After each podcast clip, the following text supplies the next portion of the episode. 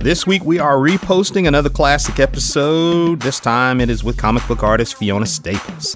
Fiona co created the award winning and fan favorite series Saga with writer Brian K. Vaughan. In our conversation with her, she discusses her training at the Alberta College of Art and Design, her early days breaking into comics on books like Amphibious Nightmare, and meeting and collaborating with Vaughan to create Saga.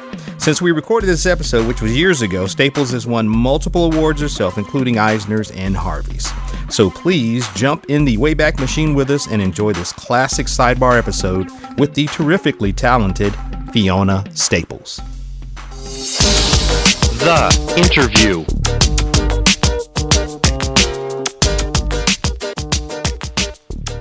Uh, yeah, I graduated from ACAD in 2006. Okay. Um, I majored in like illustration and character design there, which was um, part of their visual communications and graphic designs program. Mm-hmm.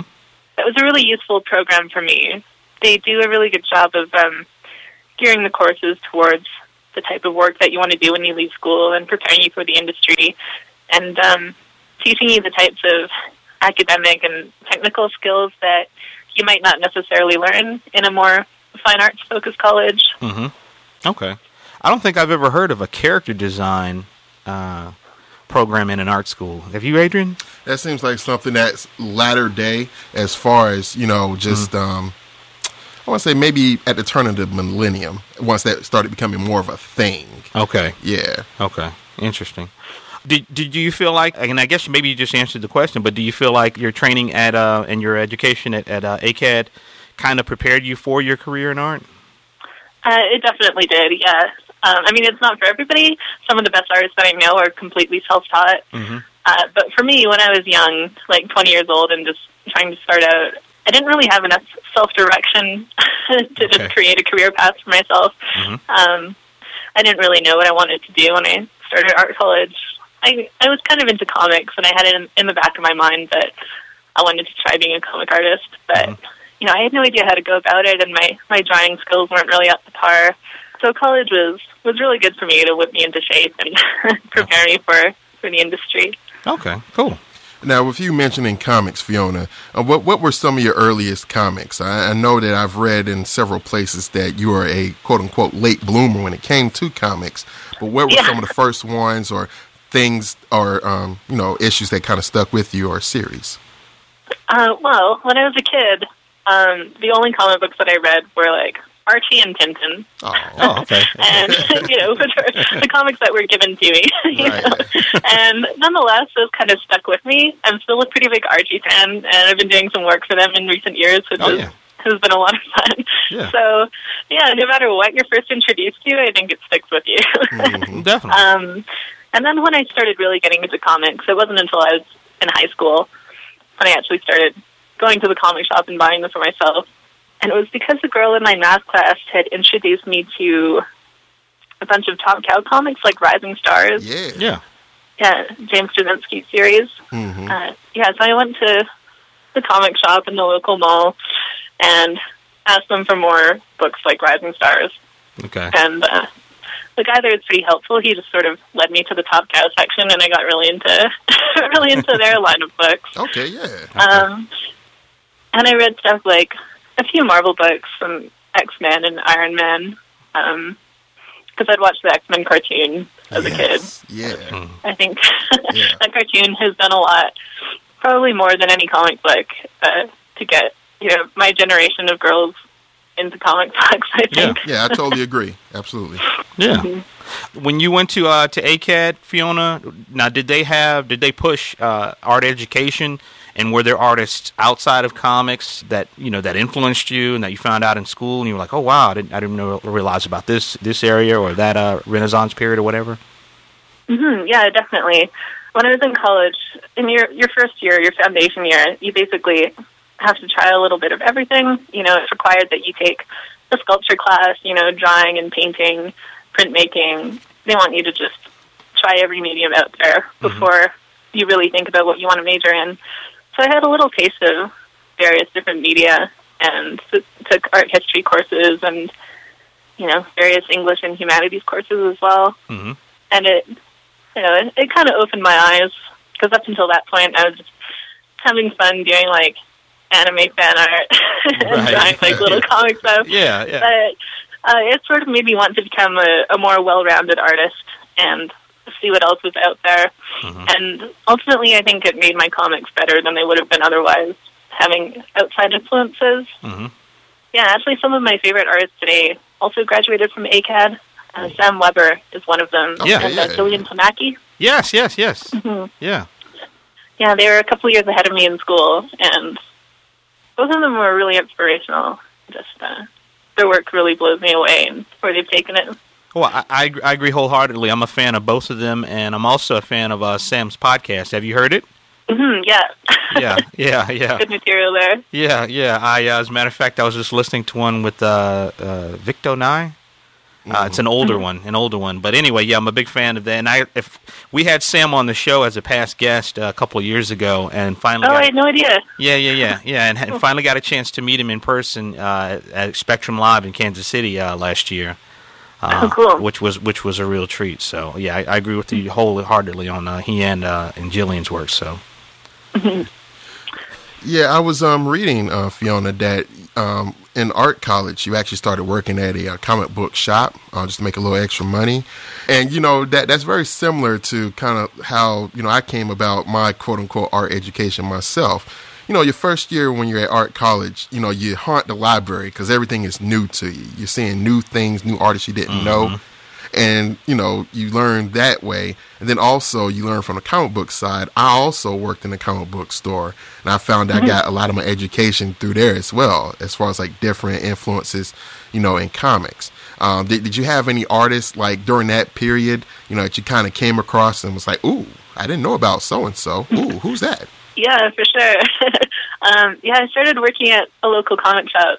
Um, it was the same one that introduced me to comics. Actually, I applied for a job there annually until they hired me when I was halfway to college. yeah Um, and yeah, I worked there part time while I was in school, and it was a lot of fun. Really good staff there, really great file customers, good regulars, and yeah, it sort of um, it opened my eyes to the world of comics and just the scope of the medium. Mhm. Um, I got more into, I guess, comics that were more more painterly or Mm, mixed right. media, or you know, done in sort of unconventional ways. Got super into Ashley Wood okay Yeah. obviously, Yeah. as a college student working in a comic store. Why not? and narrows it down yeah. um, I started reading a bunch of back issues of heavy metal and some other sort of European comics and Temple's stuff. Uh, there was a lot of horror books that I got into around that time, especially like the old EC comics, oh yeah, wow, uh, Weird Science, and you know yeah, okay yeah um, crime suspense Yeah. stories. Uh, and also the old Warren magazines like Vampirella yeah yeah. and Creepy and Eerie and stuff. oh, man. Yeah.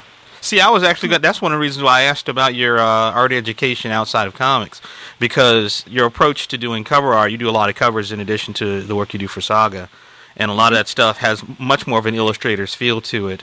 yeah Um, so that's why I thought maybe you know there might be some some maybe some golden age illustrators and whatnot. Maybe that was your education there, the Yeah. uh, Oh, for sure. you know the um, EC artists and stuff. yeah, there were a lot of classic illustrators that I got really into in college and afterwards, uh, like uh, Bernie Fuchs, hmm who worked through the like 50s and 60s. Um, Drew Struzan, the famous movie poster artist, Right. uh, has always been like a huge influence. Yeah. Um, N.C. Wyeth Yeah. uh, and Howard Pyle, the guys who did the like the old adventure right. illustrations for Yeah. books like Treasure Island and things like that. hmm Those are all huge influences, and that I guess it has sort of influenced the way I treat covers. They're usually not just a snapshot of the action Mhm. inside the book. I think I tend to treat them more like portraits a lot of the time. hmm Also, because I've always colored my own work, it gives me the opportunity to do more painted styles hmm um, rather than having to just do the line work and then be done with it. Right. Right. That makes sense. All right. Well, you bring up an interesting point, Fiona. Um, at, at, at what point did you kind of make that the decision to try out this comics thing? And it seemed from the outset you had always been kind of multifaceted. You know, you came in doing different duties, but you know, it's always coalesced to you doing everything colors, pencils, and inks. Um, Mm-hmm. What was kind of like your first job, and how did you make that decision to go ahead full hog and give comics a try? Um, I'd sort of messed around just doing short comics when I was in high school. I never managed to finish every anything. I would do, you know, I'd have an idea for a story and do like three or four pages and then abandon it because I just didn't have the talent or the attention span to really see it through. Um, the first comic that I actually finished was actually um, thanks to the 24 hour comic challenge Yeah. in Okay. 2005 Yeah. um, which was super fun. That was while I was working at the comic store, so our store organized it, um, and about forty people got together in the food court at the mall. And for 24 hours doing our coloring books for the challenge. and I guess that was the incentive that I needed to just finish a 24 page story. Mhm. And it was immensely satisfying just to be able to say that quality aside, I finished this thing. Right, You know, right. It has a beginning and a middle and an end. Right. um, so yeah, that was a big confidence booster.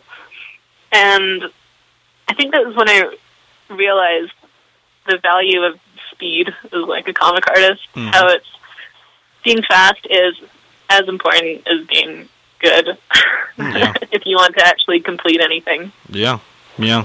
Um, that was also my first published work because it got put into Nat Gertler's 24-hour comics anthology. hmm So, well, after that, I just started doing other indie comics and self-published stuff, like collaborations with other local artists. hmm I was going to ask. Uh, I had understood your, and you did a, uh, a story for uh, Markosia called "Done to Death." hmm Now, how did you get that gig? Because they're a British publisher, right? Uh, yeah, yeah, they're based in the UK. Um, let's see.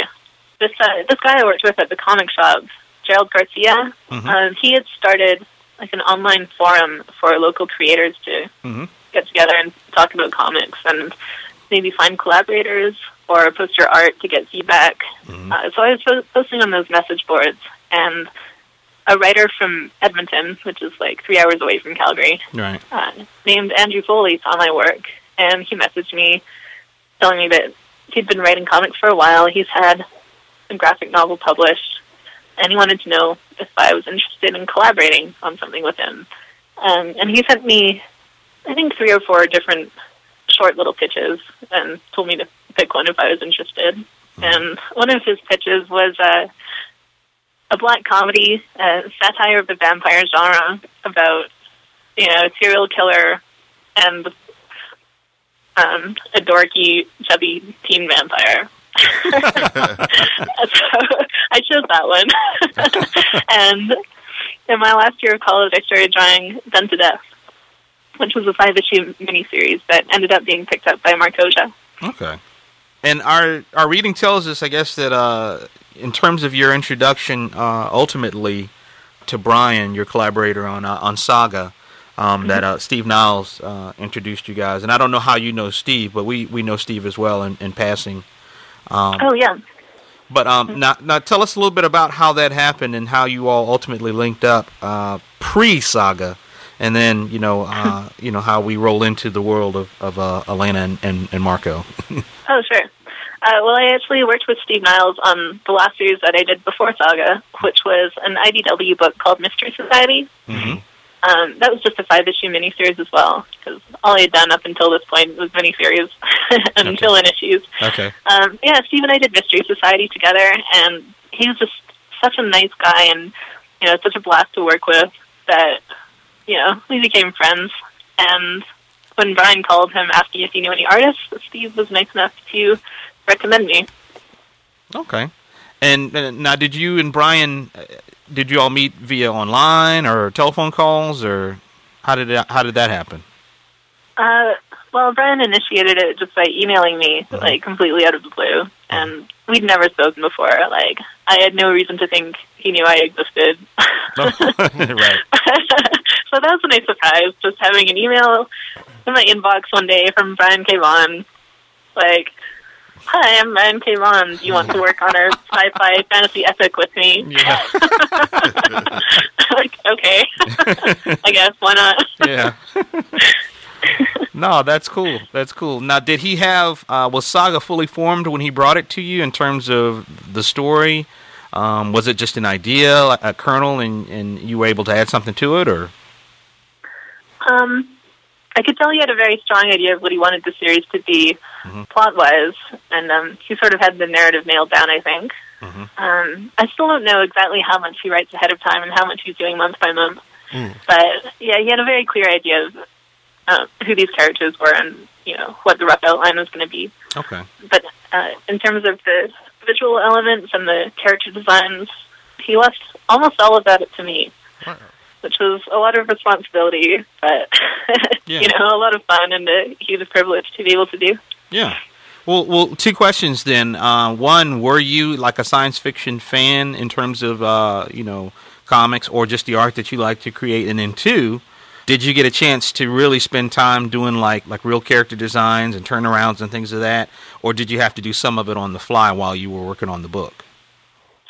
Well, first of all, I'm somewhat into sci-fi. I mean, I'm into the same sci-fi that everyone else is into, Right. which is like, you know, Star Wars and the Aliens movies and Blade Runner and stuff like that, Mhm. 2001. And yeah, for the character designs, initially, before we began the first issue, uh, we did go back and forth a lot just to nail down the designs of the main cast Mm-hmm. and um, the look of some of the worlds that we were going to be visiting. Mhm. But once the ball started rolling and we were churning out monthly issues, there was really no more time for preliminary work. Yeah, yeah. and I guess by then we just trusted each other enough that I would just design a lot of the stuff on the page. Yeah, yeah, we we we've heard that before. Like once once you get into the throes or the trenches, it's like okay, uh, this character might be like five heads tall on this page and six heads tall on that page, and it just you know uh, there may be a, Yeah. a few consistency issues, but you know you're just kind of making it up as you go, and uh, but it seems you, you've done a good job, and uh, the world definitely seems cohesive, at least from what I've read of the Uh, first art.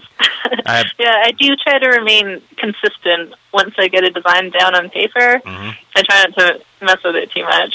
So at first it made me a little bit nervous because I was like, the thing that I draw now is what I'm going to be drawing for maybe the next 10 years of my life. Mm. What if I hate it like three months from now? yeah, yeah. but, you know, you just have to let that go. Yeah, yeah. Con- considering that you, you draw, you color, and you do part of the lettering for Saga, and I'm just curious, just from a practical standpoint, how many how many hours uh, and how many days a week do you put into you know making the book look as good as it does? I think it works out to, it's about equal to a regular nine to five job. I Oh, would okay. think. You know, I'm not perfect yet at keeping regular hours, so some days are less and some days are more. Mm-hmm. But I think it about works out to that. Okay. And is this five days a week, six days a week, or Yeah, five or six days a week.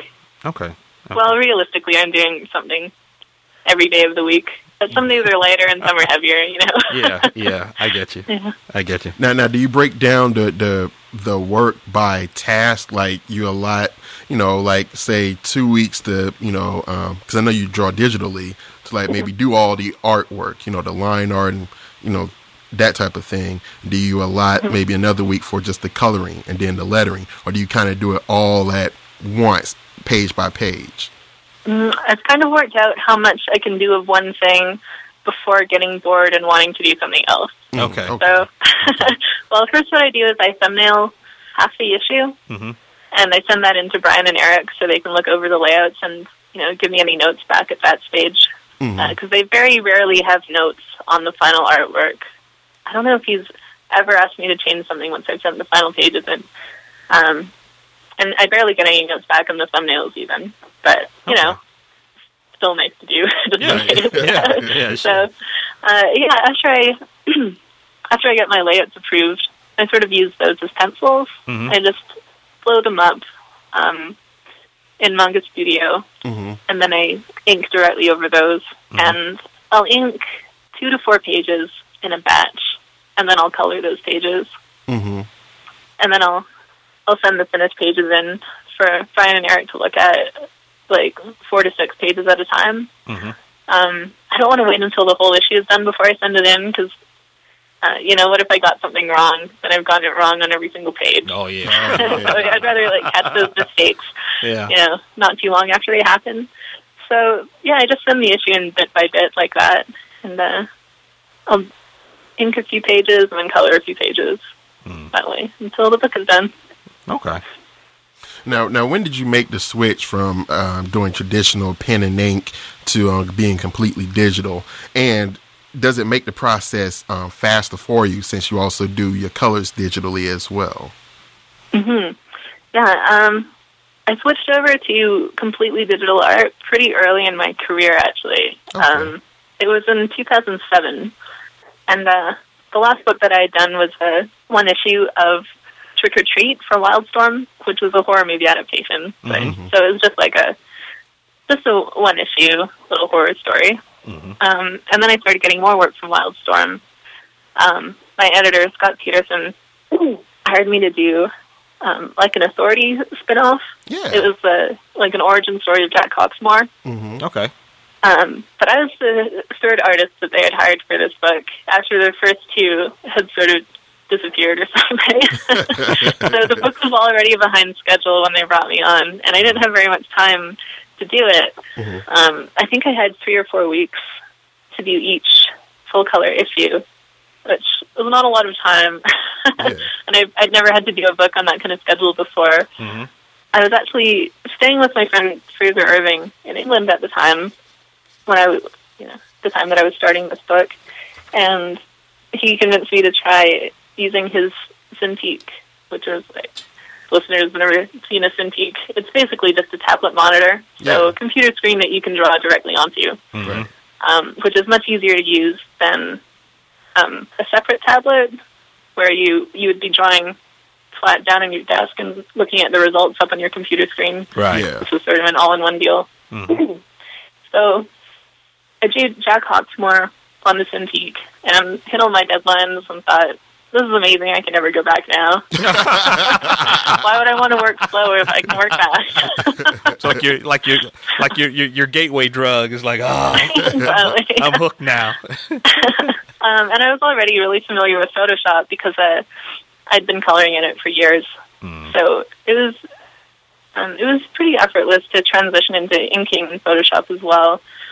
Um, and I've I've just sort of been trying to refine the process over the years. Okay. Um, like I recently switched to a different program for inking, Manga Studio, which I think has kind of improved my line quality a bit.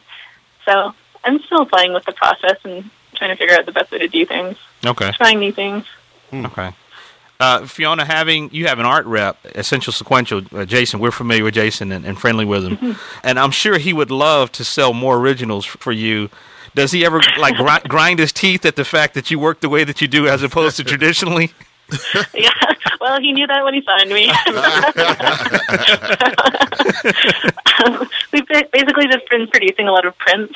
Um, Okay. We've been selling prints of the various saga covers, which do really well. Okay. And okay. uh, I made a little sketchbook. I'm working on a second sketchbook to release right now. okay. So we have something on the table at cons at least. More than I had before I signed up with Essential Sequential. Okay. All right. No, no. I figured you. Yeah. He, obviously, he knew what he was getting into when he signed you. He's like, you knew the job was dangerous when you took it, Fred.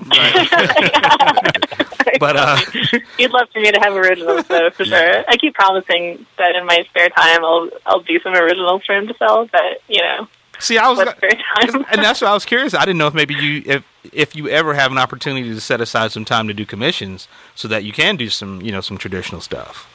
um, I experimented with taking commissions about a year ago, and it didn't go very well. to be okay. honest, Okay. it took me forever to finish them, and I just hated every second of it.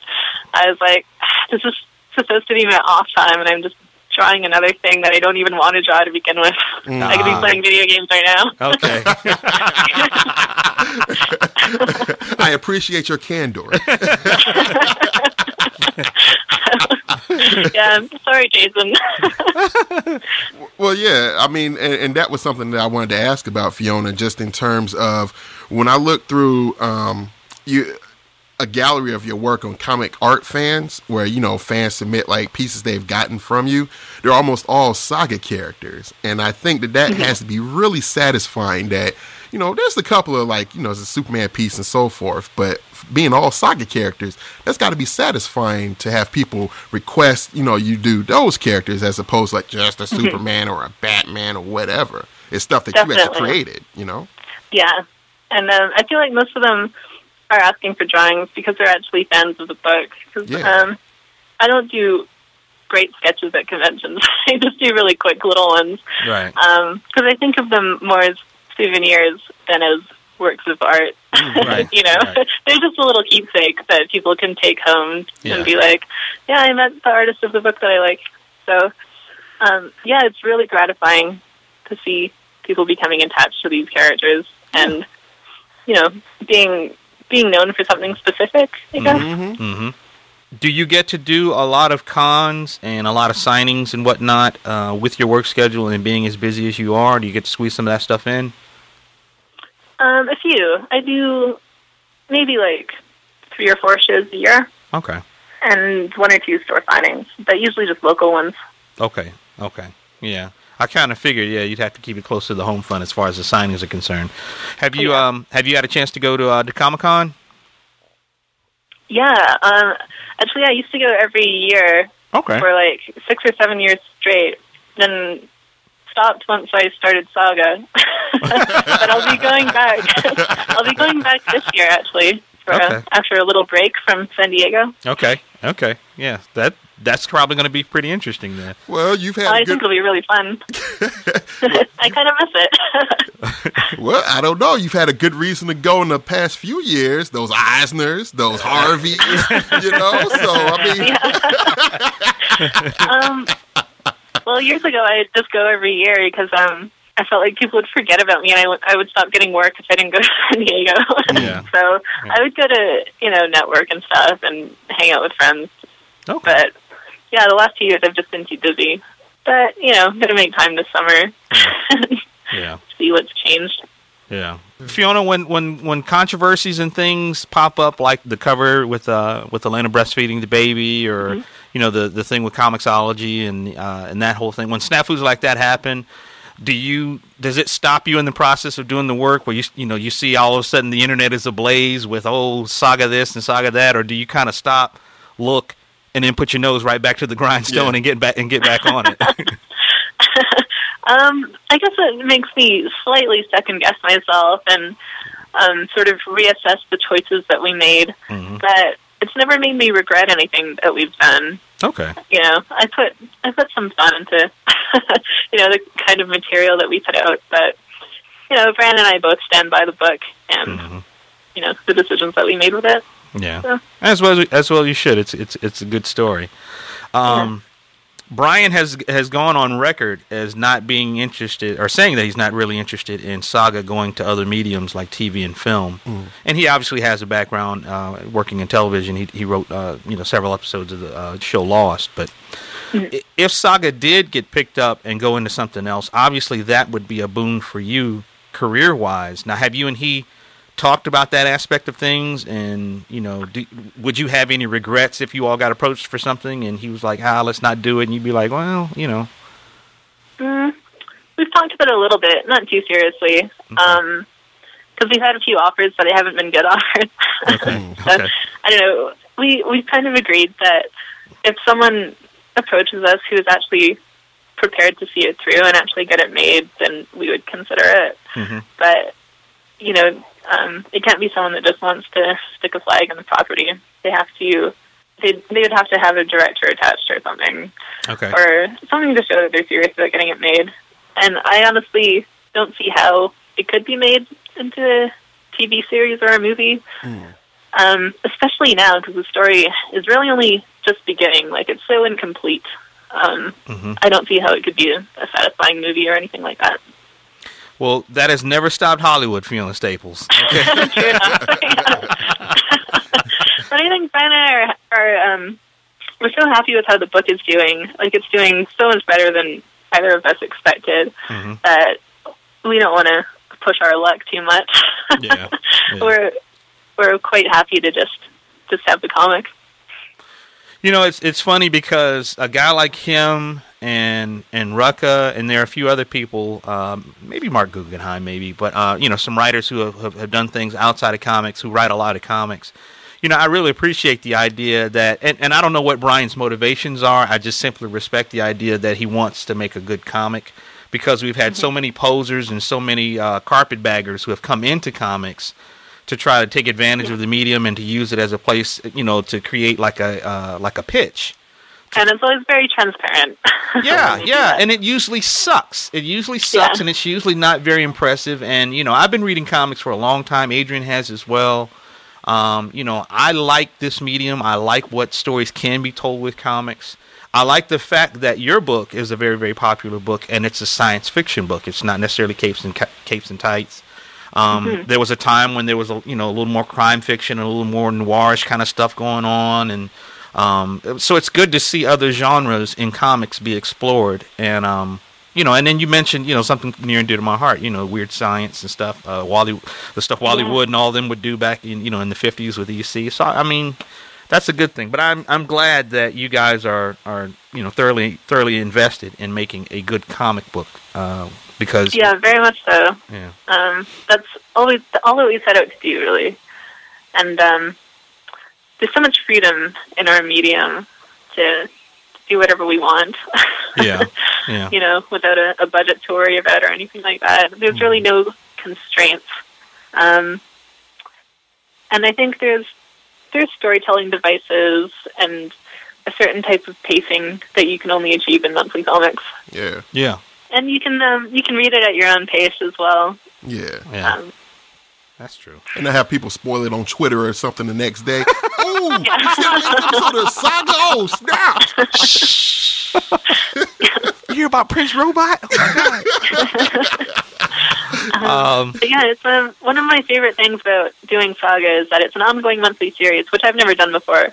Um, but it's really cool having all the people um, reading it monthly, just having the story sort of unfold in real time, Mhm. and hearing people talk about it and discuss it with their friends. Yeah, Um, right into the letter column. I love having a letter column. so it's just like this uh, this ongoing shared experience that you can't really have in very many other mediums. yeah, definitely. Yeah, yeah. I didn't. I didn't realize that there was a letter That's what I column because say. I have the I have the collection. I don't have the uh, the individual Okay. issues. Oh wow! You're missing out because the the letter column is sometimes more hilarious and more heartrending than the comic itself.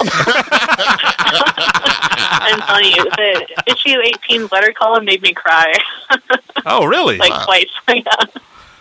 it's a real tearjerker that one.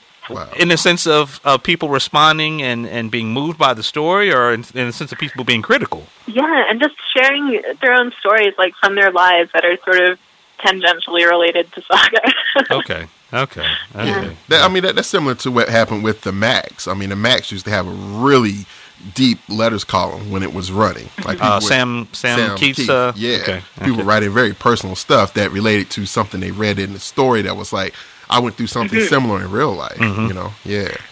yeah, yeah, and I think we're getting a lot of that because we have a very relatable story and a story about families and babies.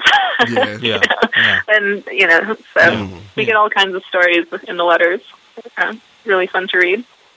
I think that was one of the things. Um, other than hearing people talk about it and seeing, you know, seeing the covers and really liking your artwork, uh, reading about the about the story and the fact that it's it's sci-fi and it's you know it's got elements of Star Wars and other things in it, you know, similar to Star Wars and other things in it, but it really is subterfuge, you know, in, in the sense of telling a story about you know young parents and the sacrifices that they have to make for uh, you know for their new family Mm-hmm. and uh, so and I kind of related to that having a daughter, and you know, so I don't know. I thought it was kind of Yeah. it's kind of a, a cool approach. Yeah. Um, Yeah, Burns always said that he wanted to tell a story about parenthood, right? Mhm. But you know, didn't want it to be excruciatingly boring. so Right, yeah. set it in space, yeah, with Yeah. rocket ships and lasers and stuff. yeah, yeah. Not to get too much in your business, Fiona, although I am. Go on.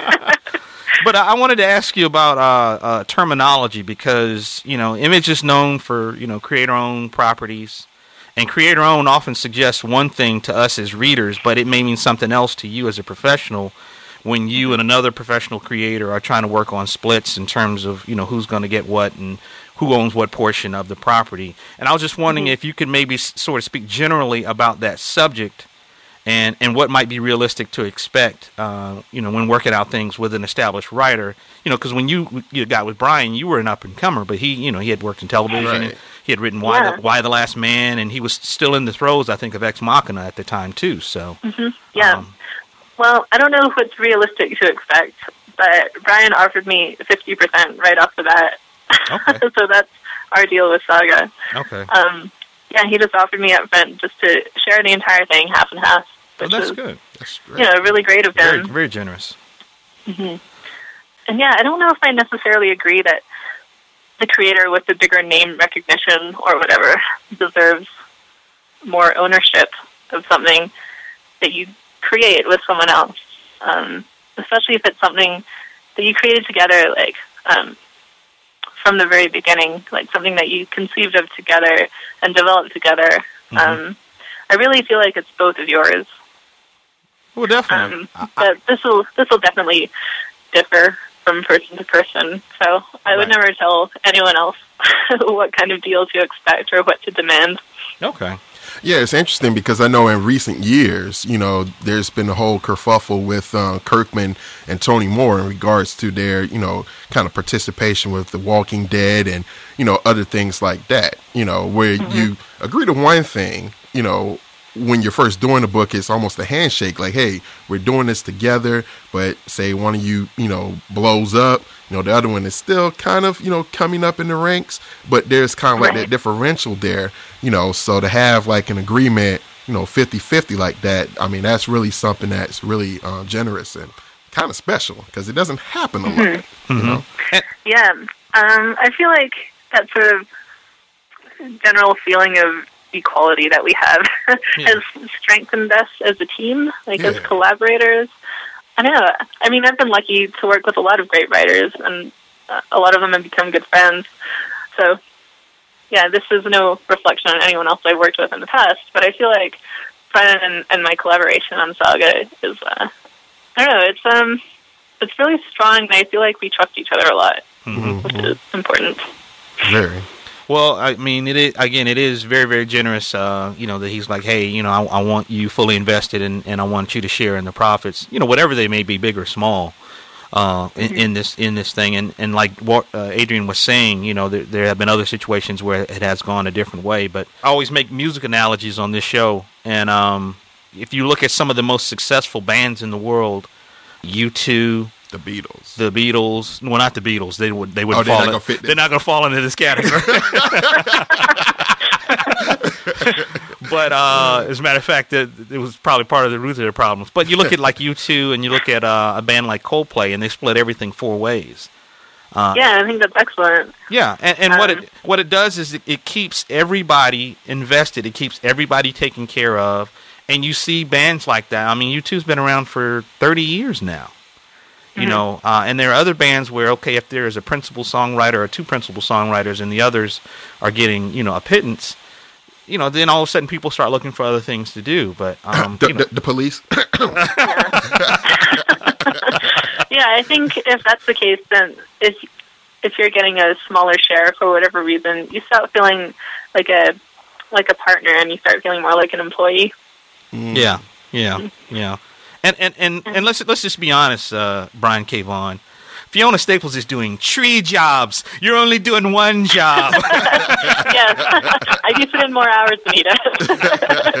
There's that. um, but yeah, I I realized that it was uh, exceptionally generous for for Brian to offer me fifty percent right off the bat. yeah. Um, but the more I think about it, the more I think that should kind of be the norm. yeah. Um, yeah. yeah. Yeah. Especially at this point, you know. So yeah, I, I would definitely agree.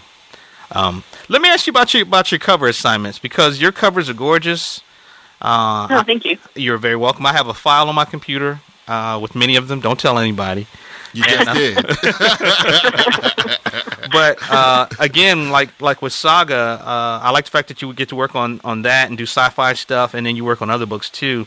So you get to work in all genres: superhero, sci-fi. There's some action horror stuff with uh, like 30 Days of Night and uh, and Criminal Macabre, and even like kind of humor stuff, like the you know the stuff you do with uh, the variants for Archie. Yeah. Yeah, yeah. But does the, does playing musical chairs with these genres give you a break creatively? Like you said, even if you get bored, you can say, "Oh, and I can draw something fun or something goofy or something, you know, whatever, you know. It does, yeah. Um, I just want to try everything, you know. Comics are a beautiful buffet of genre that I want to sample from. uh, and there's lots of characters that I've always liked or that I want to play with, like Archie, obviously, or um, Red Sonja. She's one that I've always loved, and it was a huge treat to get to see that cover. It was fun to do a short one-off, like no commitment cover job. Yeah, I imagine so. Um, the um, there was one I saw. What was it? Um, it might have been a, a deviate or something. It was a woman's face over mm-hmm. a fire, and the people were dancing around the fire, and it was a huge. Oh, I think that was for Madam X for Vertigo. Okay, okay, Okay. yeah, yeah. Mm-hmm. And I really liked that one. I liked the lighting that that you did on it, and I was, you know, and, and you, it just you, you get the impression that there's just certain things that you're not going to be able to do, or won't necessarily get to do with Saga that you do get to do with other things. Um, And then maybe bring some of those, you know, some of those the things you learned from those other projects back to uh, to Saga when you get back to it. So. Yeah, it's good just to stretch different muscles once in a while. I think. The last question before we let you go, uh, Fiona, is Adrian mentioned about the awards that you won. A bunch of Eisners and, uh, Yeah. and Harvey Awards, and even before that, I think some Shuster Awards. Yeah. Um, is, uh, that's got to be pretty nice, you know, to be recognized by your peers and, and to have. Oh, for sure. Yeah. Did you, uh, when you first started winning awards, were you thinking, what the heck? And then, you know, afterwards, were you thinking, wait a minute, wait a minute, whoa, whoa, whoa. yeah, a, a little bit. It's kind of overwhelming, but I don't know. You can't let it go to your head too much because then you might start to slack off. but yeah, it's definitely a huge honor, you know, being recognized this way. Um, especially something like the Harveys that are just voted on by, you know, other comics creators. Yeah, yeah. Um, very rewarding for sure. Go ahead, Adrian. I'm sorry. I was going to ask. I've always wondered. I've heard other anecdotes about the Eisners that you know it's kind of like you sitting there in the auditorium. The other you know candidates are probably there, and they're you know going through everyone's names, and you're just sitting there. You don't know if you've won or whoever, and then they call your name out. What is that feeling like to win an Eisner and to walk on stage? Like, I don't know because I wasn't there. I, was, I was there one year, um, and I think 2009 when I didn't win. So I know what it's like to not be called.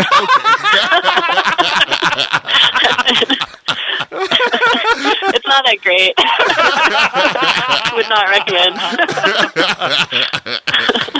Oh, after, you know, it's funny you talk about uh, getting full of yourself. I'm sure after the, uh, you know, the the brouhaha with uh, with the cover and, and, and, and all of that.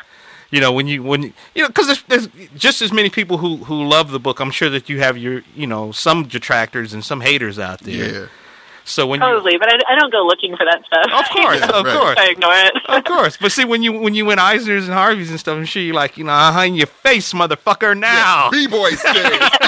Staples, S T A P E L S. That's how you spell a name, partner. yes, I will have some ammunition if those people are ever come out of the shadows like, confront me somewhere. no, I guess sure it always pays to, to be humble, but uh, but uh, but it is nice, and I mean, you, again, you're you know you're much more on the front of, you, of your career than than the middle and the end. So Yeah. to have these kinds of uh, Hopefully. she's like, I hope.